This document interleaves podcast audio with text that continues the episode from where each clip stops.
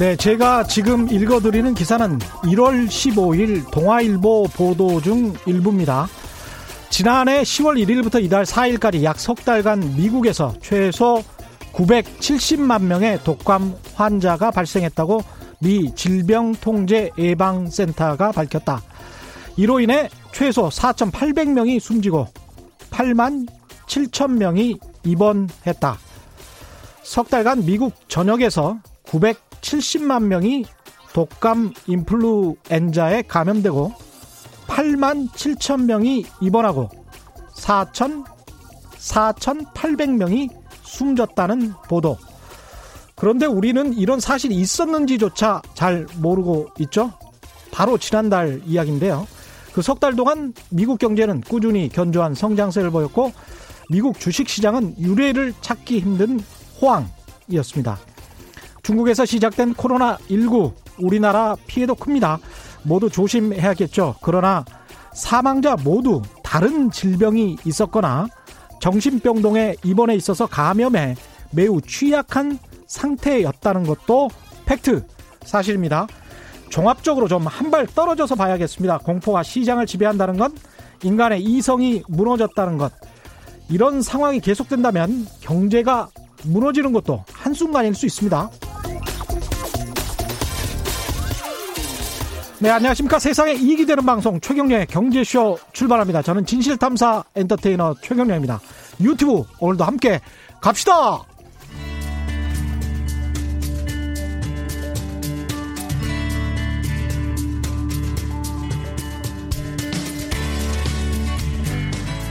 경제방송 아무거나 들으면 큰일 납니다. 듣고 또 들어도 탈이 나지 않는 최경령의 경제쇼. 네, 어려운 경제 이야기를 귀에 쏙쏙 재밌게 풀어주는 홍춘욱의 경제 금융 이야기, 홍춘욱 EAR 리서치 소장과 함께합니다. 안녕하십니까? 네, 안녕하세요. 예, 코로나 19 오늘 세계사 속의 전염병이라는 주제로 말씀하실 예정인데 코로나 19 관련해서 이제 주식과 세계 경제 또 국내 경제 전망 이거 안 할 수가 없을 것 같습니다. 이카노미스트로서 어떻게 보십니까? 오늘 주식 시장도 좀 네. 떨어졌네요. 예. 예. 어, 최근 주식시장이 한때 2270선까지 가는 강세를 보였었는데 이 순식간에 이렇게 또 200포인트 이상 그렇죠. 주식시장이 고점에서 빠져서 10% 정도 조정을 받은 상황이고요. 지금 2053입니다, 오늘. 예, 예. 그렇습니다. 그러니까 예. 10% 가까이 조정을 받았고요. 예. 아, 이와 같은 조정을 받게 된 건 뭐 미증시도 일단 최근에 상당히 조정이 컸습니다. 그러니까 음. 이틀 동안 6% 정도 빠지는. 그래서 어제까지 전날까지 한다면 거의 7% 가까운 아, 미국도. 나, 예, 나스닥 시장 예. 기준. 그래서 3일 정도 조정을 받으면 보통 저희들은 주식시장에 있는 참가자들은 격언에 따르면 음. 사라 그러거든요. 예. 왜 그러냐 하면 어, 그 정도 패닉에 걸쳐서 주식시장이 급락하게 될 때는 음. 그, 그 전에 있었던 주식시장의 조정의 원인들이 대부분 비싸다는 거에서 출발하잖아요. 그렇죠. 예, 그런데 이제 뭐 별로 안 비싸네. 어. 어, 이게 이제 첫 번째고 이제 두 번째가 어, 그런 식의 조정이 급격히 나오게 될 때 현금 든 부자들이 그렇죠. 시장을 또 바치게 되는데요. 뭐 가장 대표적인 부자가 바로 연금들입니다. 아, 그렇게 되는군요. 예, 그렇습니다. 그래서 뭐 한국의 국민연금뿐만 아니라 전 음. 세계적인 이런 연기금들이 가지고 있는 보유 자산이 대략 뭐그 계산에 따른 다 다른데 음. 한 40조 달러 정도 된다고들 이야기를 하거든요. 40조 달러. 예, 그러니까 이제 이게 꼭 연금이라는 게 나라의 연금만 있는 게 아니라 예. 사적 연금, 기업 연금들 그리고. 보험사들의 또 그 우리 연금 상품들까지 생각을 해보면 그러네요. 어마어마한 규모의 연금 음. 상품들 또는 연금 기관들이 시장에 존재하는데 이 연금 기관들의 운용의 패턴을 제가 간단히 말씀드리면 예. 이제 자산이 두 개밖에 없다라고 그냥 아주 강하게 가정하겠습니다. 음. 주식 채권밖에 없다. 예. 예, 자산은 그리고 5대 5로 투자한다. 예. 이해되시죠? 예. 그러면 예를 들어 뭐 100, 간단한 전제. 예, 100조 원이다 그러면 50조 원씩 투자하고 있습니다. 음. 그런데 이제 이게 목표예요. 근데 어느 날 요새 같은 채권 금리는 급락하니까 예. 채권 가격은 반대니까 상승하죠. 폭등하고. 예, 예. 주식 가격은 급락했습니다. 그래서 6대 4가 됐습니다. 아. 예, 60조 대 40조가 됐습니다. 예. 자, 이렇게 되면 이제 목표 범위는 50조, 50조. 5대 5인데 6대 4가 되면 자동으로 자연스러운 포트폴리오 조정을 매- 하는군요. 예, 예, 주식 자동 주식 매수가 시작됩니다. 그래서 아, 그렇구나. 5조 정도 채권을 팔고 아. 5조 정도 주식을 사는 액션부터 시작하는 거죠. 이게 이른바 smart money네요, 이게. 예, 그렇습니다. 그래서 예. 이런 걸 이제 저희들은 rebalancing이라고 이게 뭐 영어를 써서 참 죄송한데 그냥 이제 어 포트폴리오 조정 이것도 예. 어렵네요. 그냥 재조정. 예. 예. 그래서 그 음. 너무 많이 빠진 자산은 자동으로 매수한다 이렇게 생각하시면 되겠습니다. 아. 그래서 지난해 여름에 우리가 기억나시겠습니다만 미국이 중국을 환율 조작국 지정했던 것 혹시 기억나세요? 그런 기억나죠. 예, 그, 예, 예. 안 그래도 더워 죽겠는데. 그렇죠. 정말 그이 스트레스를 갑자기 올렸던 뉴스였던 걸로. 포치라고 해서 그때. 네, 맞습니다. 예. 그래서 1달러에 대한 위안화 환율도 막 7유엔까지 급등하고. 음. 그래서 우리나라 환율도 그때 1240원, 50원까지 가고 했습니다. 예. 네, 그때 국민연금이, 한국 국민연금이 주식시장에서 대규모 주식 순매수를 해서 음. 어, 뭐 최근에 조정을 받았습니다만 상당히 큰 성과를 내고 작년 한 해 주식 수익률뿐만 아니라 전체 연금 수익률 10% 넘었다는 뉴스를 보셨을 아, 겁니다. 그렇군요. 그러니까 이런 식으로 연기금들은 음. 기본적으로 뭐 국민연금에만 저는 있었으니까 다른 예. 연금이 어떻게 하는지는 저도 모릅니다만 음.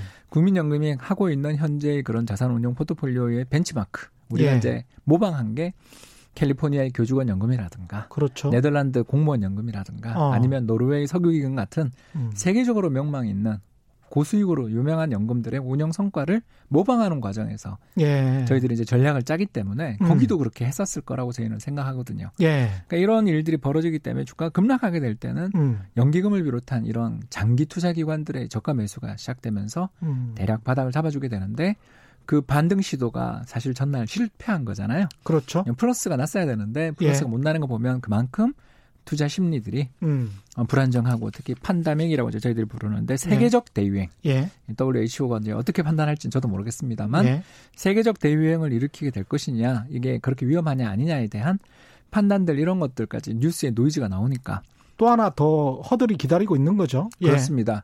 그래서 지금까지는 이제 중국과 밀접한 연관을 맺고 있는 그러니까 중국에서 출발한 비행기가 가장 많이 도착한 지역이 어디예요? 이렇게 계산을 해보면 가장 위험한 나라가 자동으로 나오잖아요. 예. 그러니까 우한발 비행기들이 가장 많이 여행한 곳. 예, 1등이 어디냐면 예. 태국, 일본, 예. 한국 순서거든요. 그렇군요. 그리고 음.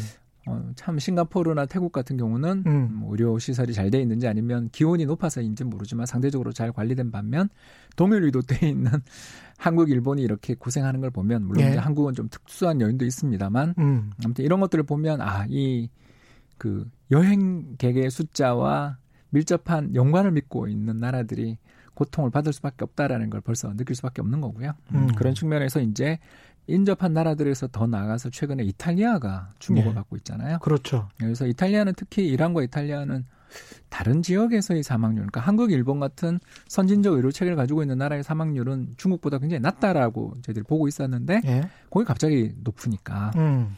이것도 변종이 있는 거 아니냐. 음. 세계적으로 또 어떤 대유행의 징조가 아니냐. 그렇죠. 이런 뉴스가 나오면서 아까 말씀드린 저가 매수세에도 불구하고 시장은 좀 패닉을 이어갔다. 음. 이렇게 정리할 수 있겠습니다. 지금 말씀하시는 걸 좀 정리를 해보니까 국민연금을 좀 따라가려면 일단 투자해야 될 돈은 장기적으로 쓰지 않을 돈을 가지고 국민연금처럼 그렇죠. 그렇죠. 예. 매일매일 쓸 돈을 가지고는 이렇게 할 수가 없잖아요. 절대 투자할 수가 없고 두 번째는 국민연금은 이렇게 오를 때 대량 매수를 하지 않고 떨어질 때 급락할 때 매수를 많이 하는군요. 그러지 않으면 살 수가 없어요. 음. 왜냐하면 신고하잖아요. 그렇군요.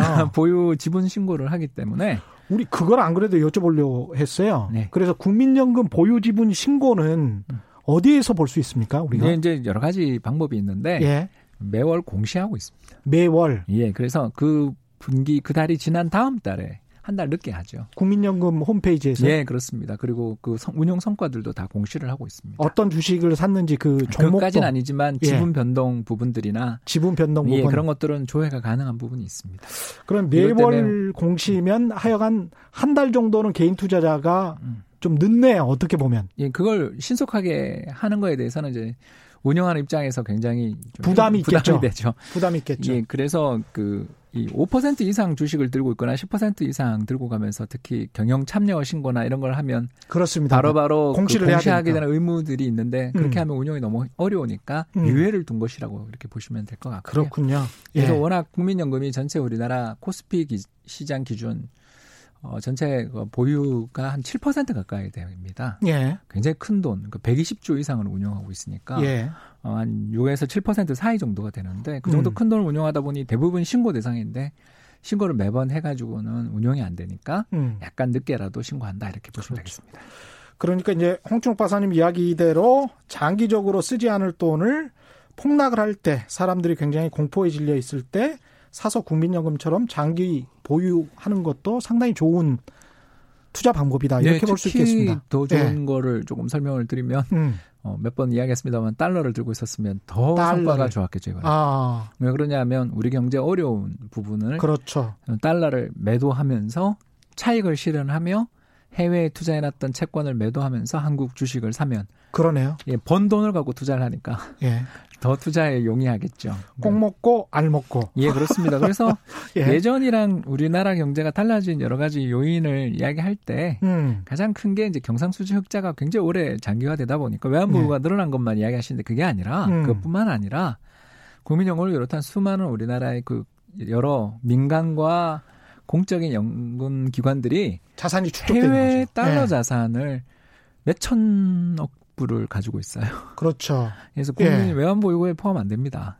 아 그래요? 예. 그래서 그러면 그 일본이 가지고 있다는 뭐 3조 달러 정도의 그런 그 것까지는 안 되겠지만 그거는 세계 넘버원이니까 세계 넘버원이고 예, 우리도 그 정도는 가, 그 정도를 향해서 가는 중이다 있다. 이렇게 보시면 되겠고요. 그래서 아.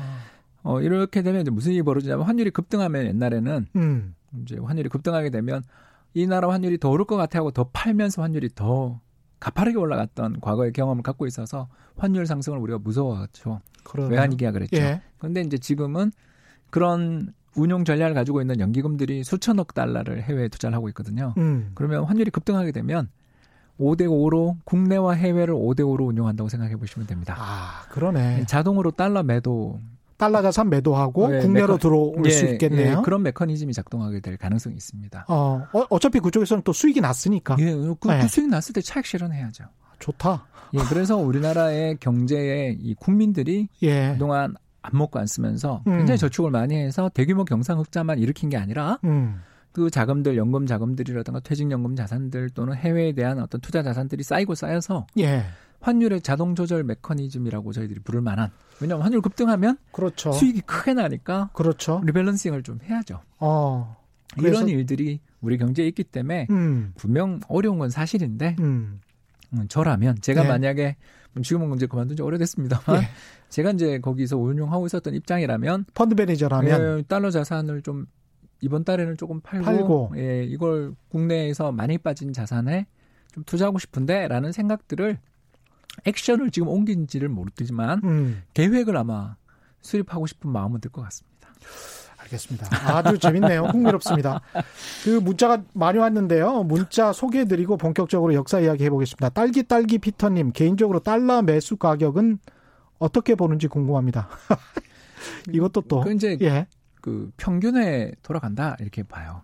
평균에. 예, 그래서 우리가 이제 2000년 이후 왜냐하면 예. 외환위가 97, 98년에 있어서 그건 빼야 되고 예. 또그 뒤에 뭐 그 IT 버블도 있고 그랬잖아요. 그렇죠. 그러니까 그렇죠. 그런 걸 제외하고 2000년부터 지금까지 우리나라 연평균 달러에 대한 원화 환율 평균을 계산해 보면 음. 1,200원 전후입니다. 예. 그래서 1,200원을 훌쩍 넘어가면 음. 달러에 투자해놨던 것을 좀 원화로 이렇게 환전하는 쪽으로 투자할 를 가능성이 높아질 것이고 반대로 음. 환율이 1,000원을 향해서 전번에 2015년 같은 경우는 천 원도 잠깐 깼잖아요. 그렇죠. 그러니까 예. 그런 식으로 환율이 급락할 때는 또 달러 자산 매수를 하는 음. 식으로 투자를 하시면 음. 우리 경제 입장에서 일단 지난 20년 동안의 평균이고 그 예. 과정 내내 한 번도 적자 난 적 없는 나라잖아요. 그렇죠. 무역 적자가 예. 안 났잖아요. 예. 이만큼 굉장히 우리가 그 지난 20년간 안정된 경제 운용을 해왔으니까 음. 요 흐름이 앞으로도 이어진다라고 그냥 가정할 때는 환율 1,200원 너무 위로 크게 급등할 때는 달러를 좀 보유하던 달러를 조금 처분하고 예. 반대로 환율이 1,100원 밑으로 뭐 1,000원 밑으로 이렇게 자꾸 떨어질 때는 음. 당장 뭐 2018년 여름에 음. 1,050원까지 우리 갔잖아요. 그렇죠. 네, 그런 예. 환율이 될 때는 달러 자산을 좀 사는 식으로 음. 어, 이렇게 자산 배분을 하고 그 rebalancing이라고 아까 이야기했지만 예. 음, 전략이 나쁘진 않지 않나 그렇게 음. 생각합니다. JH 리님은 미국 채권 들어갈 타임은 언제쯤 될까요? 미국 채권 어, 예, 올해 예. 수익률이 제일 높은 자산이 미국 그렇죠. 채권이라서 인기가 높아지는 건 이해합니다. 예, 예. 이해합니다. 그 지난번에 NH투자증권 FICC 누구였죠? 예, 신한정 센터장. 예, 신한정 센터장님. 신한정 센터장님은 그렇게 말씀을 하셨었죠. 12월 말쯤에 최경련의 경제쇼 나와서 어, 추천을 했는데 그때 샀으면 이미 10%를 먹었다. 근데 지금 타이밍에 굳이 들어갈 필요가 있겠느냐 오히려 거의 비슷한 말씀이신 것 같아요. 그러니까 리밸런싱 입장에서 팔고 지금 오히려 안전사를 네, 그때 산 걸 이제 조금 그렇죠. 즐거운 마음으로 차익 실현하고 예. 애국도 하고 그렇죠. 한국 주식을 사는 게 한국 주식이 많이 빠졌으면 그게 안전자산이 되는 거다. 뭐 이런 말씀이셨던 것 같아요. 그렇습니다. 예. 좋은 말씀 하셨네요. 0708님은 주식 15% 적자 아, 바이오 기업은 어떠한 불이익이 있나요? 가르쳐 주세요. 여기까지 제가 잘 예, 그렇죠. 이거 이거는 조금 좀 난해한 질문이었습니다. 세난자님은 정부는 조금 더 힘써 주시고 아, 국민들은 좀 정치적인 행동, 그 정치인들은 정치적 행동 좀 그만두시고 신천지 관계되시는 분들은 자진해서 좀 자가격림이 신고하시고 우리는 대구, 부산 등 대한민국 응원합시다. 이런 의견 주셨고요. 0324님, 대한민국 경제가 무너지길 바라는 게 주요 언론과 케이블 TV 언론, 정치권이 바라는 바입니까? 라고 따져 물으셨습니다. 제목만 봐도 대한민국이 왜 망하지 않나 안달난 게 보이는데요. 이런 지적이시고요. 경제 이야기, 역사 이야기로 다시 돌아가 보겠습니다. 세계사 속의 전염병. 네. 이게 지금 코로나19가 유행인 상황에서 아주 적합한 것 같은데 어디서부터 시작하시겠습니까? 네, 600년경 어, 정도로. 600년경? 네, 그 이제 서로마 제국이 400년대 453년인가에 망하고 아, 동로마 제국 혼자 살아남았을 때 예. 어, 유스티아누스 대제라는 이미 이름 뒤에 대제가 붙었으면 예. 더 그레이트입니다. 예, 그렇죠. 위대한 지도자였다고 예. 볼수 있겠고 이 사람이 그리스에 있던 동로마 제국 군대를 이끌고 음. 그때 당시에 어, 세계적인 대제국을 다시 회복하려고 하는 중이었습니다. 그래서 예를 들어서 게르만족으로부터 어, 로마 시절의 영토 상당 부분을 다 만회하는 등 그때 당시 뭐 이집트라든가 북아프리까지 북아프리카까지 전부 영토를 다시 만회하는 약진을 하고 있었습니다. 그때 그 유명한 무기가 바로 그 유명한 그리스의 불이라는 무기였습니다. 어. 현재로 보면 화염 방사기. 예. 그러니까 상대의 배를 향해서 이 불을 뿜으면 이 불이 붙은 곳은 영원히 배가 침몰할 때까지 꺼지지 않았다라는 평가가 있을 정도로 굉장히 강력한 인화성 물질을 뿜으면서 해전에서 마치 우리 이순신 장군님이 야. 연전 연승 하셨던 것처럼 이게 7세기 때 그런 그런 무기가 개발돼 있었다라는 거죠. 대단하네요. 네, 그래서 근데 이제 이 중세나 과거에 있었던 이 수많은 아름다운 문명이나 귀한 지식들이 다 그렇듯이 우리도 그렇잖아요. 예. 우리도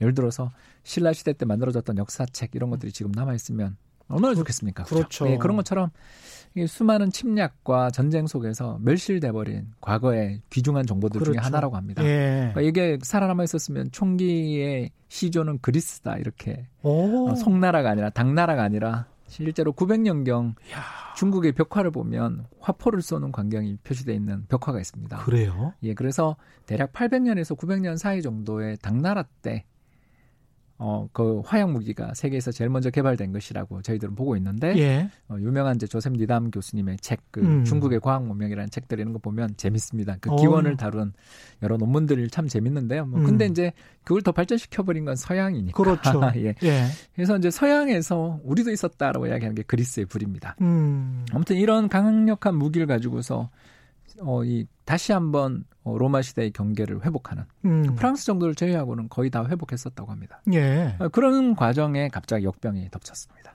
허허. 예, 이 역병에 대한 설명을 한번 하겠습니다. 예. 병은 어, 열이 나면서부터 시작했다. 음. 첫날이나 둘째 날 겨드랑이와 사타구니와 목에 종양이 생겼다. 림프선 종양이죠. 예. 열이 폭발적으로 오르며 림프선은 더욱 부풀어 올랐고 결국 사람들이 피를 토하고 몸을 떨며 몸이 시커멓게 변하며 죽어갔다. 예, 흑사병에 대한 유명한 사례입니다. 그래서 아, 생생하군요. 예, 그래서 이 동로마 제국의 수도가 콘스탄티노플, 음. 이제 이스탄불이죠. 예. 예, 그뭐 정말 그 동양과 서양의 다리에 해당되는 음. 그 지역입니다. 여기에서 도시에 그때 당시 인구가 한 70만 명, 80만 명에 달하는 거대 도시였는데 하루 만 명이 죽어가기 시작했다. 만 명? 하루에 만 명이. 예, 그래서 역병이 야. 종식되었을 때 도시 인구의 40%가 사망했다. 아이고야. 그래서 이 뭐 서로마 제국의 영토를 찾겠다라는 유스티아누스 대제의 꿈은 수포로 돌아갔고 또 이때가 음. 아까 말씀드린 것처럼 600년 전후였잖아요. 예. 그래서 요뒤 바로 60년 뒤에 예, 이슬람의 흥기가 시작됩니다. 아, 그래서 이슬람이 싹 쓸어버리는군요. 예, 왜냐하면 이게 무주공산을 그러네. 예, 그러니까 그 가장 강력한 경쟁자였던 동로마 제국이 음. 치명적인 질병을 앓으면서 전체 인구의 40%가 사라진 뒤를 싸울 수도 없었겠네. 그리고 또 이 어떤 보면 신앙심도 약해졌겠죠. 그러, 그리스 종교를 예. 믿고 있었던 수많은 군대에 있던 사람들이 그 삶에 대한 회의감, 내가 언제 죽을지 모른다라는 그런 공포를 가지고 있는 집단이 전쟁에서 이기기가 예. 어려웠지 않겠냐라는 그런 음. 평가를 하는 그런 분들도 있다. 그러니까 역사학자들의 음. 분석이니까 그냥 음. 이거는 해석이라고 생각해 주시면 감사하겠고요. 특히 예. 재미있는 게 2014년 란셋이라는 의학 학술지가 있습니다. 세계적인 의학 저널이죠. 예. 란셋에 어, 실려 있는 논문이 실렸는데요. 600년경 유스티아누스 역병, 이제 흑사병이죠. 예. 이게 근데 흑사병인지 아닌지를 둘러싸고 역사학자들 사이에 말도 못하는 논쟁이 있었습니다. 7세기 때 병이니까 어, 알 수가 없죠. 알 수가 없지. 예, 그랬는데 예. 어, 독일 바바리아 지금 바이에른 뮌헨 음. 그 바로 뮌헨입니다. 예. 예. 바바리아 지방 예전에는 예. 이제 안 좋은 뜻입니다. 이게 그렇죠. 야만인의 야만인이잖아요. 예. barbarian. 예, 예, 그렇습니다만 아무튼 바바리아 지방의 유골에서 시료를 채취한 다음에 최첨단 게놈 기법으로 분석했더니 음. 페스트균을 발견했다. 페스트균. 예, 그래서 예.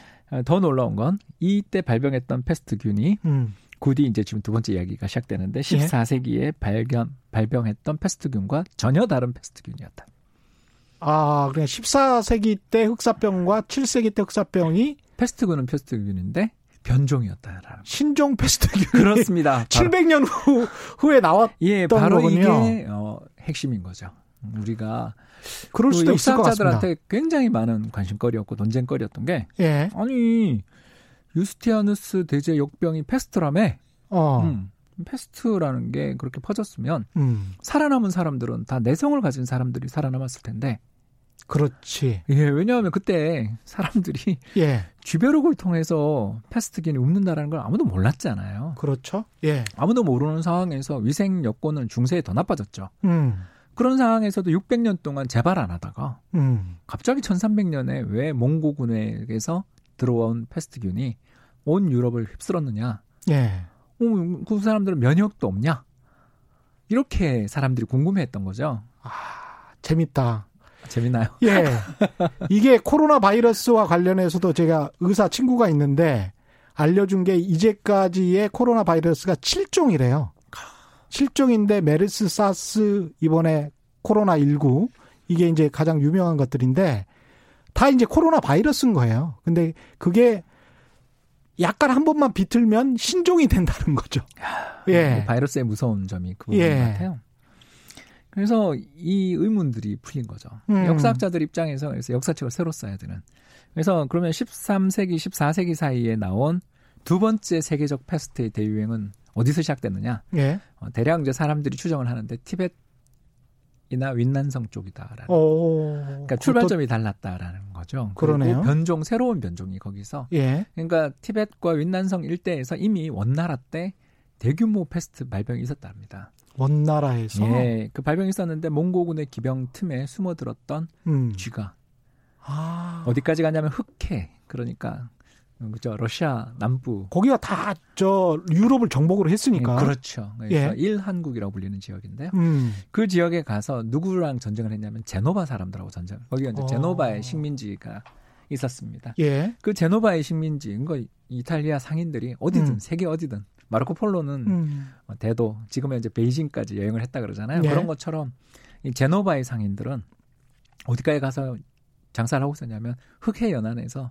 노예 상인들이었습니다. 거기가 아. 슬라브 사람들을 대규모로 이제 몽고군이 팔면 음. 그 노예들을 사들여서 어디로 이제 또 공급을 해주냐면 어 그때 당시 오스만 투르크 제국이 아. 어, 막 흥기하고 예. 중이었습니다. 근데 오스만 투르크에는 그 여러 면에서 노예를 많이 필요로 했고요. 음. 특히 그때 있었던 어, 이집트의 정부는 어, 노예병들을 이용해서 전력을 갖고 있는 그런 정책을 쓰고 있었습니다. 그렇군요. 이게, 예. 그러니까 예전에 노예와 지금 노예와 어, 로마 시대 노예 이런 걸 전부 다 그냥 우리가 표현을 노예라고 이렇게 해서 그렇지. 예. 그 노예가 노예는 아니고요. 굉장히 높은 계급이었습니다. 이집트 같은 경우는 어떻게 보면 용병 같기도 예. 하고요. 예, 어려서부터 예. 노예로 데려와서 음. 어, 그 종교적으로 개종을 시키고요. 음. 그런 다음에 평생 결혼하지 않고 어. 군사적으로 예. 훈련된 집단을 만들어서 특히 그 화승총을 비롯한 머스켓이라고 예. 하죠. 예, 그런 조총 이런 것들에 대한 습득 그리고 기마병으로서의 단련 이런 걸 통한 그러니까 아주 소수 정예의 부대들을 만들어내고요. 그게 어. 이제 나중에 가면 오스만 트로코 제국 같은 경우는 예니체리 군단이라는 어. 그, 그, 그다음 건 이제 제가 지금 이야기하는 예. 이집트 같은 경우는 노예병들을 만들어서 그 노예병들이 나중에 왕정을 파티마 왕조를 정복시켜서 새로운 음. 지배 계급이 되는 그런 일까지 벌어지게 되는데요. 이런 일들을 하고 있는 사람들한테 전해지는 전설에 따르면 음. 흑사병에 걸려 죽은 시체를 공성기를 이용해 상안으로 던졌다. 어. 그리고 철수했답니다. 예. 그런 다음에 이제 지옥이 펼쳐졌죠. 왜 그러냐면 이제 예. 신종 전염병이 오게 그렇죠. 되면 이제 3단계를 거치게 되는데 예. 이제 이게 아주 돌연변이들입니다. 음. 왜냐하면 전염병 자체는 인간과 자주 접촉을 하면 할수록 이 독성이 약화돼. 왜냐하면 전염시킨 사람을 죽여버리는 순간 그, 그렇죠. 그, 그 전염병도 죽죠. 죽죠. 예. 그렇기 때문에 바이러스가 예, 예, 그렇습니다. 그래서 적절하게 아프게 만들어 남에게 많이 전염시킬수록 유리하잖아요. 그렇습니다. 유전자의 입장에서 본다면 예, 바이러스 입장에서는 예, 예. 밈이라고 해, 이제 예. 해야 되겠죠. 예.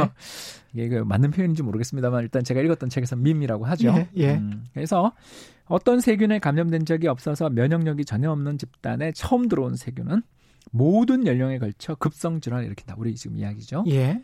이것이 확산되면 팬데믹, 어, 세계적 유행이라고. 대유행. 네. 예. 생존자는 대개 재감염. 왜냐하면 이게 확 널려면 또 감염되는 경우가 굉장히 잦답니다. 그렇죠.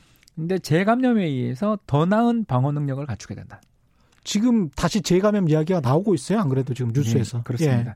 그리고 세대를 거듭할수록 추가적인 방어의 능력들이 향상된다. 음. 결국 그 질병은 한 지역에 국한된 흔하지만 강도가 약한 감염병, 즉 풍토병이 예. 된다. 그리고 더 진전되면 일상적인 어린이 질환이 되는 경우가 옛날에니까 홍역으로 그렇죠? 사람이 그렇게 많이 죽었지만 예. 최근에는 어린이 질병 정도로 또는 최근에 우리 여러 백신을 통해 그렇죠. 퇴치되는 것처럼 예. 마지막에는 기생생물과 숙주 우리가 이제 숙주죠. 그렇죠. 사람의 숙주죠. 예, 더잘 음. 적응한다면 공생 관계까지도 가는 경우들도 있다. 이런 3단계를 이야기하게 되는데 음. 결국 이제 800년, 600년에 있었던 그 예. 대규모 전염병이 1300년에서 1400년에 갑자기 그렇게 확산된 데는 두 가지 이유를 이제 들 수 있는 거죠. 첫 번째 음. 새로운 변종이었다. 그리고 두 번째 어, 십자군 전쟁을 통해서 음. 동양과 서양 사이에 물적인 교류가 어마어마하게 커지며 실제로 흑해 연안의 도시들까지 유럽 사람들이 가서 장사를 하게 될 정도로 세계화와 거주 이동이 활발해진 것이 새로운 전염병의 배양의 출발점이 되었다. 그렇죠. 라는 이야기가 예. 되겠습니다. 그래서 어 1348년 어 프랑스 음. 그리고 1349년 잉글랜드인데요. 예. 잉글랜드 에드워드 3세가 했던 이야기입니다. 전능하신 하느님은 죄를 씻고자 하는 모든 아들들에게 재앙을 내리실 때 보좌의 천둥과 번개를 함께 내린다. 동부에서 시작된 흑사병의 재앙이 인근 왕국 프랑스죠. 음. 도달했다 하니 성심을 다해 함께 기도하자. 기도하자. 네, 좋은 말씀이죠. 굉장히 저는 이 마음에 에드워드 3세의 말이 예. 참 마음에 듭니다만 문제는 음. 이제 캔터베리 대주교가 집전을 했던 거기에 참석했던 대부분이 대부분 사망하게 되는 거죠. 예. 왜 그런가? 마음은 이해하지만 음. 기전을 우리가 잘 몰랐던 거죠. 과학의 시대가 아니니까요. 중세가. 그렇죠. 예. 그리고 어, 이 이때 나온 여러 가지 책들, 음. 데카메론이라는 음. 책이 아주 유명한데요. 예. 데카메론이라는 책을 읽어보면 사람들이 신앙을 잃게 되는 과정에 대해서 좀 표현을 하는데 아. 제일 먼저 주교님과 수도사님이 왜냐하면 음. 시신을 미사를 집전하셔야 되니까 그러네요. 네, 그래서 사람들이 그 마음이 허해진다라는 것들을 다룬 그런 소설 내용들을 다루게 되는데요. 그러니까 이 아까 제가 잠깐 읽어드렸던 것처럼 음. 그렇게 신앙심을 가지고 있었던 사람들 입장에서 본다면 음. 기도를 열심히 했는데도 불구하고 그 기도가 닿지 않고 오히려 기도를 열심히 한 사람들 뭐, 왜냐하면 대중 속에 같이 있었던 그렇죠 전염병이 어, 오히려 전염병이니까. 퍼져, 퍼지니까 예, 그렇게 되는 과정에서 르네상스의 시작이 여기서 시작되는 거죠. 아... 왜 우리는 이렇게 됐을까? 아... 라는 질문을 이제 하게 됐던 거고. 그러면서 인본주의, 인문과학 이런 것들이 이제 발달하기 시작하네요. 어, 특히 이제 어떤 사람들이 생기기 시작하냐면, 음. 어, 그, 어떻게 보면 그 다수를 따라가지 않았던 사람들 있지 않습니까? 예. 주류를 따라가지 않았던 음. 사람들. 그런 사람들이 이제 이 대응법을 찾기 위해서 고전을 뒤지기 시작하는 거. 살아남았을 거니까 예, 그 사람들이. 그래서 인문주의 이런 것들이 다 그때 사람들의 목숨이 그냥 어, 순식간에 그냥 쓰러져 가는. 그래서 예. 제가 잠깐 데이터를 하나만 이야기를 하자면 예. 1350년 잉글랜드의 인구가 얼마였냐면 577만 명이었다고 합니다. 577만 명. 네, 그 예. 작은 섬에 그때 벌써 인구가 많았습니다. 음. 근데 그 100년이 지난 1450년을 인구가 얼마 되냐? 220만 명. 어, 뭐 절반 이하로. 네, 예. 그러니까 이제 어, 사회 경제 시스템에 이제 충격이 두 군데서 이제 저는 오늘 요게 좀 핵심적으로 말씀을 드리고 싶었는데 충격이 옵니다. 음. 큰 질병이 오고 고통 속에 사람들의 마음도 변화하고 위축됩니다. 그렇죠. 근데 이제 그 뒤에 어, 두 가지의 변화가 아까 제가 르네상스 음. 이야기를 했다면 이제 또 하나의 변화가 뭐냐면 봉건제의 해체로. 봉건제 해체. 예. 왜냐하면 농민들이 제일 못 살았을 거 아니에요. 그렇죠. 그리고 못 사는 사람들 또 체력이 약한 사람이 제일 먼저 병에 희생됩니다. 지금으로 치면 이제 가난한 사람들. 지금 사실 정신병동에 있으면서 감염이 취약한 사람들이 많이 당하고 특히 이제 고령의 가난한 분들이 많이 당하는 것으로 지금 보이고 있습니다. 계층적으로 보면. 저도 그 병원 사례를 보는데 마음이 너무 아프더라고요. 그 병원 사실 어제 뉴스 보신 분들 아시겠지만 찜질방만도 못한 그런 마룻바닥에서 사람들이 수십 명이 그냥 스티로폼 스티로폼 비슷한 거 깔고 그냥 자는 거예요. 약에 취해서 또. 예. 그 상황에서는 감염이 너무 쉽게 일어날 것 같더라고요. 예. 예, 그래서 어, 사회 경제적으로 엄청난 변화가 생기는 게 바로 음. 뭐냐면 농노들, 그때 이제 슬레이브 노예들이죠. 농지에 농지에 속박돼 있던 사람들이 음. 뭐 반란을 일으킵니다. 당신도 아. 죽고 나도 죽고. 어차피 죽는데 뭐. 예, 그러면서 어. 그때 와트 타일러라는 사람이 이끄는 농민 반란이 1381년제 발병 30년이 지난 다음인데 이 사람 이름은 들어본 것 같아요. 예, 런던을. 예, 임금님이 대단했구나. 도와줬죠. 아, 거의 물론, 만적에 난 비슷하네. 예, 음, 우리로 치면. 예, 예. 정말 뭐 사회가 아. 그러니까 뿌리채 흔들리면서 새로운 변화를 촉발시키게 되는 흔들림이 양쪽에서 닿았던 거죠. 음. 첫 번째는 대안을 찾으면서 권위에 눌려 있지 않고 좀 공부하시던 분들이 그리스와 로마의 제작들을 가져와서 야 이때 이런 일이 있었는데 이렇게 대응했대. 음. 일단 사람이 병에 걸린 사람이 있으면 그 일대를 비우고 그렇지. 그리고 아픈 사람들을 위한 독립적인 병동을 만들어서 음. 그 흑사병에 걸린 사람들을 거기다 같이 예. 그리고 그걸 어, 다루고 하는 사람은 최소 그 의료 지식을 가진 소수만 해야 돼. 그리고 그렇죠. 그 어, 목조 주택에서는 굉장히 잘 병이 잘 번지니까 음. 되도록이면 집은 석조로 나무보다는 돌로 만드는 쪽으로 해야 되고 그렇죠. 사람들을 모아서 격리시킨 다음에는 안타깝지만 어, 돌아가신 분은 불로 태우고 음. 뭐 이런 과정들에 대한 매뉴얼들을 다 그때 개발하고 하게 됩니다. 그래서 한 음. 1, 200년 지나면 계속적으로 이 흑사병이 재발하는데 흑사병에 음. 대한 매뉴얼들이 점점 점점 만들어지면서 독성 자체는 여전했던 것으로 보입니다만 예. 그 매뉴얼들이 만들어지면서 특히 그 어, 이탈리아에 있었던 어떤 역사학자들이 발굴했던 하나의 사례 지금으로 예를 들면 피렌체 근처에 있는 동네 예. 이야기를 이렇게 다룬 역사적인 그런 책들을 읽어보면 음. 매뉴얼이 있더라고요. 이제 만들어지는 거죠. 이, 이런 것들에 대한 이렇게 하니까 사람의 생존율이 높아지더라 아니다라는 이 실사구시의 어떤 음. 태도들 이런 게 생기는 것과 함께 두 번째 농민들의 숫자가 줄어드니까 무슨 일이 생기겠어요. 농민들 숫자가 줄어들으니까 이제 구직난. 그렇죠. 예. 임금이 오릅니다. 예. 임금이 올라가게 되니까 예. 이제 무슨 일이 벌어지냐면 사람들의 몸값이 올라가게 되니까 농노제가 해체되는. 어. 물론 이제 반대적인 일도 벌어집니다. 어떠냐 하면 음. 강한 군사력을 가지고 있고 인구 밀도가 낮은 지역에서는 반대 일이 벌어집니다. 예.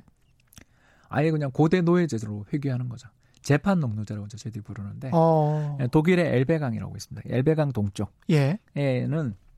옛날 서유럽의 농민들이 땅을 찾아서 굉장히 이주를 많이 했었대요. 음. 그래서 가장 많이 이주한 사람들은 농업 기술이 가장 뛰어났던 플랑더스 지방, 지금의 예. 벨기에와 네덜란드 지방에서도 농민들이 거기가 인구 밀도가 되게 높으니까 예. 자기 땅도 없는 사람이 많아서 배를 타고 발테를 건너서 아. 러시아 향을 해서 예. 그쪽에 있는 넓은 땅들을 개척할 때 참가를 하면서 음. 자유로운 삶을 누렸대요. 어. 근데 이제 그 지역은 인구 밀도가 희박하고 두 음. 번째 어, 농민들이 이렇게 흩어져 있다 보니까 집단적인 어떤 대응 능력도 없고 예. 도망칠 수 있는 도시도 멀고 그러다 보니까 여기는 이제 반대 일이 벌어져서 예.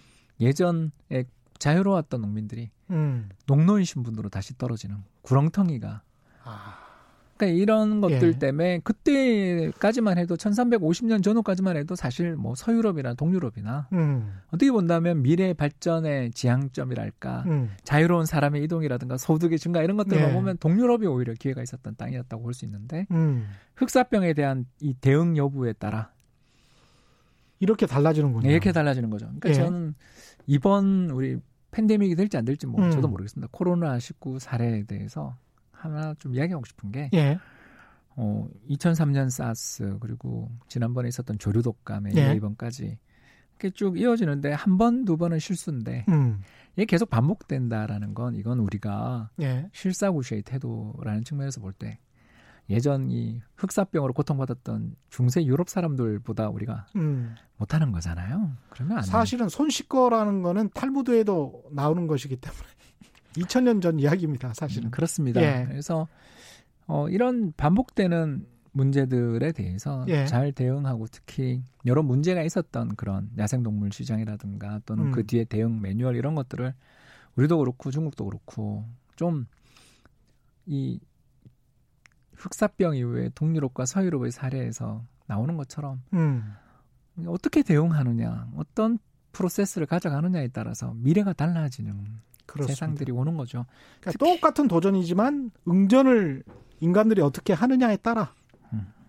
발전 경로가 확실히 달라지겠습니다. 예, 그걸 더 잘 보여주는 사례를 이제 또 하나 예, 마지막 사례를. 좋습니다, 좋습니다. 예, 그러니까 예. 두 가지 질병을 다뤘잖아요. 하나는 음. 첫 번째 유스티아누스 역병. 음. 어, 그게 제일 무서웠죠. 예. 예. 정말 성장하고 있었던 동로마 제국을 음. 무너뜨렸던 사건이었다면 이제 두 번째는 그 다음에 십자군 전쟁 물론 뭐 이제 십자군이라는 말 자체가 이제는 해석도 좀 달라져야 될것 같은 그렇죠. 대상이 됐습니다만 예.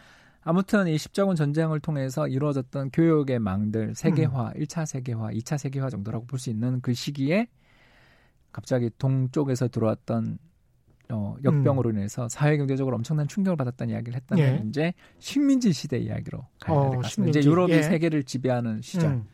어, 식민지 시대가 되는데요. 이제 식민지 시대에 대한 그 대표적인 질병이 바로 콜레라입니다. 콜레라. 예. 네, 우리나라도 뭐 정말 무서워했던 수인성 전염병. 예. 맞습니다. 이제는 알죠. 예. 근데 그때는 몰랐죠. 이게 예. 어디서 오는 질병인지를 알 수가 없었습니다. 그렇죠. 예. 그리고 또 흑사병에 대한 대응책들은 좀 가지고 있었으니까 음. 흑사병에 대한 대응책이라는 게 아까 이야기한 것처럼 공기 감염이라든가 사람들의 기침이라든가 또는 사람의 시체에서 나온 벼룩 뭐 이런 문제들이 있으니까 예. 접근을 차단하고 그 사람을 근처를 안 간다든가 격리한다든가 하는 문제로 해결이 됐었던 그런 프로세스를 가지고 있었던 것에 비해서 이 수인성 전염병이니까 이게 예. 전혀 대응 방법이 다르죠. 그렇죠. 예, 그래서 이게 예. 이제 오늘은 주인공이 존 스노우라는 존 스노우, 예, 예 아주 유명한 분입니다. 음. 어, 고집 센 그림을 저희가 하나 가져왔는데 예. 아, 이제 이 질병의 근원은 아마 인도 갠지스강의 삼각주가 아니었냐. 어. 콜커타, 옛날 캘커타라고 불렸던 그 지역이. 지금도 인도 겐지주강 지역은 이 콜레라 때문에 조금 문제가 있지 않습니까? 맞습니다. 그렇죠. 예. 예. 이제 요 약간 이야기를 벗어난 음. 부분인데 그 이게 아주 유명한 화장실 이론입니다. 음. 그래서 그 참 많은 학자들이 그렇게 많은 후원과 지원을 통해서 했는데도 불구하고 왜 삶의 질들이 개선되지 않느냐 음. 할때 어디를 개선시켜줘야 그 사람들이 정말 삶에서 탈피를 하게 되느냐에 대한 예. 어, 고민들을 많이 하는데 어떤 학자들과 일군의 운동가들은 음. 화장실을 만들어주는 것부터 시작해야 한다라고 주장하는 거죠. 집에 화장실이 없어서 그렇죠. 집에 화장실이 없어서 길가에 그냥 이렇게 하거나 하는 지역들에 예. 어, 여러 가지 문제들을 이야기하게 되는데 뭐 가장 문제가 되는 것은 위생이겠지만 두 번째가 신변의 병이죠. 안전 문제가 예. 생기게 됩니다. 사람들이 음. 집에서 일을 못 보고 밖에 나가 일을 보게 된다라는 건또 음. 가장 개방된 자세로 그렇죠. 수밖에 없잖아요. 특히 여성의 삶이 어떻게 되겠습니까? 예. 예, 이제 그런 일들에 대한 문제를 음. 가지고서 지적해서 지금 그 운동들 펼쳐지고 아주 좋은 논문도 있습니다. 빌 게이츠 foundation이 하는 것도 사실은 이런 그겁니다. 예, 이런 작업이죠. 예, 지금 예. 인도가 인도와 그쪽 남아시아 지역에서 음. 이 운동들이 벌어지고 있는데 저는 음. 굉장히 지지하는 쪽에 있는 게. 예. 그 여러 가지 그 실증 구성 논문을 보니까 이게 얼마나 중요한가 삶에 음. 있어서 삶의 질에 있어서 화장실만큼 중요한 게 없지 않냐. 그럼요. 라는 예. 지적들을 하시는 걸 보면서 저도 공감하게 되더라고요. 음. 그래서 당시 영국 런던 이제 지배하고 있던 그때 네. 당시 무굴 제국을 멸망시키면서 어 인도 전역으로 이제 그 식민지를 확장해 음. 나가고 음. 있었던 영국이 그때 당시에 이제 희생자가 예. 왜냐하면 이제 대가를 치르는 거라고 예. 볼수 있겠죠. 예. 어, 1660년 어, 발생했었던 영국 런던의 대화재로 조그만 음. 빵집에서 시작됐던 불이 예. 바람을 타고 걷잡을 수 없이 벌어지면서 지금 우리가 알고 있는 영국의 런던의 그 아름다운 건물들은 대부분 이후에 지어진 건물이라고 생각하시면 되겠습니다. 그렇죠. 예. 예. 그래서 나무의 런던에서 돌의 런던으로 바뀌는 시기가 이때입니다. 음. 그래서 목조 주택들로 지어져 있던 예. 런던이 왜냐면 불을 다 탔으니까. 그렇죠. 그래서 이제 잘 살게 되기도 했죠. 그래서 음. 돌로 지으면서부터 흑사병의 대유행이 무려 200년 동안 없었답니다. 음. 그 불에 불에 예, 그러니까 화바에 다 그냥 휩쓸려 갔구나. 그리고 또 목조 주택에서 예. 아무래도 쥐들이 갉아먹기 쉬운 목조 주택에서 석조 주택으로 대부분 집이 바뀌면서 청결해진 거죠. 저 19세기 시카고랑 좀 비슷하네요. 그 또 마천루가 또 떠오르는군요. 예. 예. 예. 그래서 어 이제 어, 이야기를 예. 한발 예, 왜냐하면 예. 우리 방송 시간이, 예, 방송 시간이 얼마 안 남았어. 한 8분 남았습니다. 예, 예. 그래서 1817년 첫 번째 대유행을 이제 발견했는데 음. 그때는 어, 인도에 있던 영국 군인들이 희생자가 됐습니다. 예. 어, 단 일주일 만에 5천 명의 군인이 죽었다고 하니까 이그 젊은 군인들이 음. 그리고 또 우리나라 거기서는 세포이라는 용병 부대들을 쓰고 있었지 자기들은 사실 귀족처럼 지내고 있었던 부대들이었는데 예. 이 사람들이 5천 명이 죽었는데 문제는 이때 영국이 인도만 지배를 하고 있는 게 아니라 네팔, 아프가니스탄 등등을 지배하고 있었기 때문에 이 군대를 타고 러시아로 흘러 들어갔다. 차이콥스키가 어. 콜레라로 돌아가셨다라는 아, 이야기가 있지 않습니까? 예, 그래서 예. 어, 콜레라로 러시아에 진출하면서 러시아 수도 모스크바의 사망률이 당시 50%. 어. 그러니까 이런 처참한 사망 사망률이 50%. 예, 그래서 어, 사람이 없는 도시가 됐다라는 어휴. 그런 묘사를 제가 들은 적이 있었습니다. 음. 그러니까 콜레라가 대유행할 때마다 사람들이 휴양지로 탈출하는. 아. 그게 뭔지를 모르니까 이유가 예. 뭔지를 모르니까 아마 식수원이 오염됐다라는 걸 잘 모른. 그렇군. 다 도망가면 그러면 또 식수원에서 그 오염된 식수원에서 멀리 떨어질수록 살 가능성이 높아지니까. 그러네요. 예, 그래서 이제 하계 휴양의 어떤 그런 유행들도 생겼다라고 합니다. 지금 아직도 러시아 사람들 하계 휴양을 예. 해요. 예, 예. 그 아주 유명한 문화죠. 어. 예, 그래서 이제 어, 드디어 유럽에 왔습니다. 예. 유럽에 왔는데 그때 당시 런던이 벌써 100만 인구가 음. 됐고 매 10년마다 인구가 20%씩 늘어나고 있는 중이에요. 예. 그래서 엄청난 주거난을 겪고 있었고 특히 문제가 되는 것은 템즈강의 오염이었습니다. 음. 그래서 비좁은 방, 물이 새는 지하실, 공기가 부족한 다락방에 살고 있던 사람들이 제대로 된 우물에서 물을 길어다 먹기가 어려웠을 겁니다. 그렇죠. 그런 상황에서 사람들이 창궐 했습니다. 그래서 1832년 한 달에 2,600명이 죽었고요. 다시 창궐했던 48년에는 한 달에 11,000명이 죽었다. 어유. 어, 뭐 공포가 세상을 지배하던 시기였다라고 네, 할수 있습니다. 공포네요, 공포. 예. 그때 이 존스노가 나타나서 음. 이 질병은 공기가 아니라 물이 매개체다라고 주장을 했습니다. 음. 근데 이 가설을 세운 거에 대해서 사람들이 다 비웃었죠. 뭐 이상한 사람 다 보겠네. 예. 이렇게 했습니다. 그러니까 예. 이 사람이 너무나 이 재밌는 이야기를 합니다. 신발에 흙을 묻히며 전염병의 한복판으로 뛰어들었다. 음. 그리고 자신의 가설을 입증하려면 모든 집을 방문해서 어떤 우물, 어떤 수도 회사로부터 물을 공급받는지를 일일이 확인했다. 얼마나 무서웠을까요? 예. 어, 콜레라 환자가 있는 집을 방문했습니다. 어. 예. 그리고 예. 어, 이 사람은 자기 공기로 전염되는 게 아니라 물로 전염되는 것이다라는 음. 확신을 가지고 있었으니까 이렇게 예. 했겠지만 아무튼 정말 많은 용기가 필요했고요. 그래서 물이 얼마나 오염된 오염되었는지를 파악했더니 나다라는 겁니다. 바로 뭐냐면 콜레라가 걸린 아기의 기저귀를 세탁한 물이 마을의 공동 펌프에 스며들고 아. 그 펌프에 나온 물을 다시 왜냐하면 상수도와 예. 하수도가 구분이 안 돼 있던 시절 맞습니다. 예. 예. 그래서 그 마을 사람들이 동시다발적으로 콜레라에 전염됐다라는 거죠. 그래서 이 사람이 음. 그린 그림이 유명한 그림이 있습니다. 바로 뭐냐하면 그 펌프 주변에 있는 사람들, 그 펌프를 중심으로 예. 한 동심원을 그리며 예.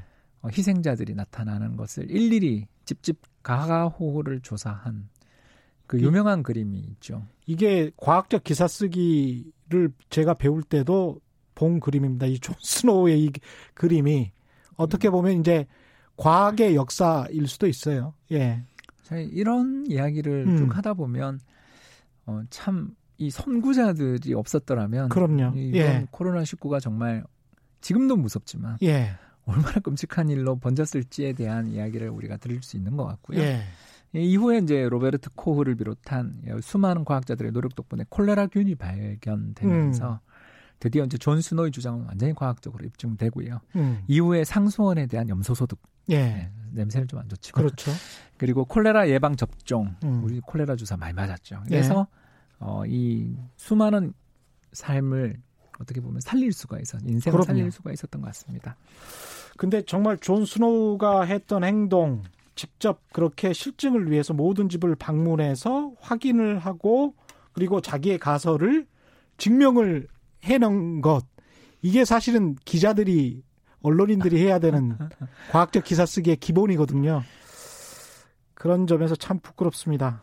이게 전염병 역사를 듣다 보니까 시간이 좀 거의 다 흘러가는데 당장 우리 경제 코로나 19와 관련해서는 뭐 따로 하실 말씀 빨리. 금리 인하했으면 좋겠습니다. 빨리 2월 27일 날 어제였나요? 오늘입니다. 오늘 오늘이었나요? 어제 그 금리 인하를 우리가 안 하기로 하고 이제 동결 음, 동결했습니다. 동결했죠. 동결했습니다. 예. 그 결정에 대해서는 어떻게 생각하십니까? 예, 반대 의견입니다. 반대.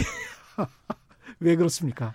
일단 저는 예. 어그 한국은행이 어, 그 물가 안정 목표제에 대해서 너무 좀 집착한다. 너무 집착한다. 네, 왜냐하면 예. 지금은 우리만 그런 게 아니라 음. 세계적으로 다 디플레이션 압력이 우세하다. 예. 정보통신혁명 이게 제일 크고요. 음. 두 번째는 2008년 글로벌 금융위기 이후에 미국 정도만 제외하고는 호황을 누린 나라가 없습니다. 그렇죠. 네, 그래서 경제 전체에서 임금을 뭐 공격적으로 인상한다든가 음. 제품 가격을 공격적으로 인상할 수 있는 기업들은 독점적인 경쟁력을 가진 일부 기업들 제외하고는 없는. 그렇죠. 인플레이션이 없는 상황에서 음. 어, 인플레이션 목표 수준 뭐 또는 인플레에 대한 걱정 이런 것들보다는 음. 경기에 대한 대응이 더 중요하지 않을까라고 생각하고요. 예. 물론 뭐 4월에는 저는 금리 인하할 거라고 봅니다. 아, 왜냐하면 그때 예. 어, 1분기 경제 성장률 통계가 나올 테니까요. 음. 근거가 뭐, 근거가 되겠네. 예, 예. 근데 뭐 마이너스 가능성이 있지 않습니까? 그렇게 보십니까? 예. 전 분기 대비 마이너스 가능성이 있다. 전 분기 대비 마이너스 가능성이 있다. 예. 예. 그렇게 보고 있습니다. 그래서 아. 어, 보통 두 분기 연속 마이너스 성장하면 불황으로 저희가 그렇죠. 정의하게 되는 recession으로 보는 recession으로 예. 가능성이 있는데 음. 어, recession의 가능성이 굉장히 높고 더 나가서 아직 예. 물가 상승률 통계 안 나왔지만 국제유가 지금 50불 깨졌거든요. 음. 이 정도로 원자재 가격도 급락하고 있고 예. 여기다가 뭐 식당이나 어디를 가보시면 음. 사람 구경할 수 없을 정도로 위축돼 있는 음. 이런 상황에서 정부가 경기를 부양하겠다라는 태도들을 보이고 또 그 신호로 금리 인하 또는 추가 경정 예산 뭐 이제 추경은 지금 논의되는 것으로 알고 있습니다만 아무튼 예.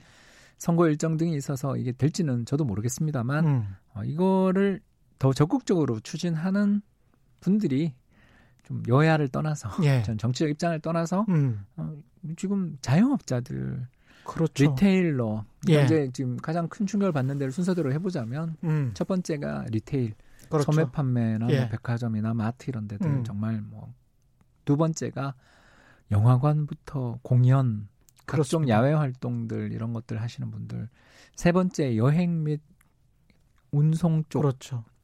이런 분야가 고용이 굉장히 많은 산업입니다. 게다가 우리가 뭐긱 이카노미 하는데 그것도 뭐 결국은 자영업이라고 볼 수가 있기 때문에 그렇습니다. 그래서 예. 어, 정부가 최근 여러 정책들을 통해서 취업자 수를 늘리는 데 성공을 했잖아요. 예. 근데 이제 어, 민간에서 취업이 더 중요하잖아요. 그럼요. 네. 예, 기본이죠. 그런 의미에서 예. 생각해 본다면 올해 우리가 정부가 그래도 잘한 일이 음. 올해를 확장적 예산안을 편성해서 돈의 예. 여유가 있고요. 예. 더 나가서 이렇게 돌발 사건들이 생겼을 때는 음. 추경을 해야죠. 음. 추가 경정 예산이라는 새로운 예산을 편성받아서 예. 추가적으로 돈을 지출함으로써 보릿고개를 넘기는데 도움을 하고 사람들의 마음도 좀 어루만져주고 예, 어루만져주면 나을 병도 빨리 더 낫지 않겠습니까? 그렇죠. 너무 팍팍하게 살지 않았으면 좋겠습니다. 오늘 말씀 여기까지 감사하고요. 지금까지 홍춘욱 EAR 리서치 소장과 함께했습니다. 고맙습니다. 감사합니다. 예. 홍병득님 우연히 만나고선 감동합니다. 좋은 프로그램입니다. 다시 듣기도 정말 열심히 합니다. 저희가 감동입니다. 감사합니다. 저희가 준비한 최경련의 경제쇼 여기까지였고요. 저는 내일 4시 5분에 다시 찾아뵙겠습니다. 그리고 오늘 밤 10시 고품격 정치 특화 방송 최경령의 이슈 오도독 10시에 업로드 됩니다. 유튜브에 꼭 좀 봐주시기 바랍니다. 저는 KBS 최경령 기자였고요. 지금까지 세상에 이익이 되는 방송 최경령의 경제쇼였습니다. 고맙습니다.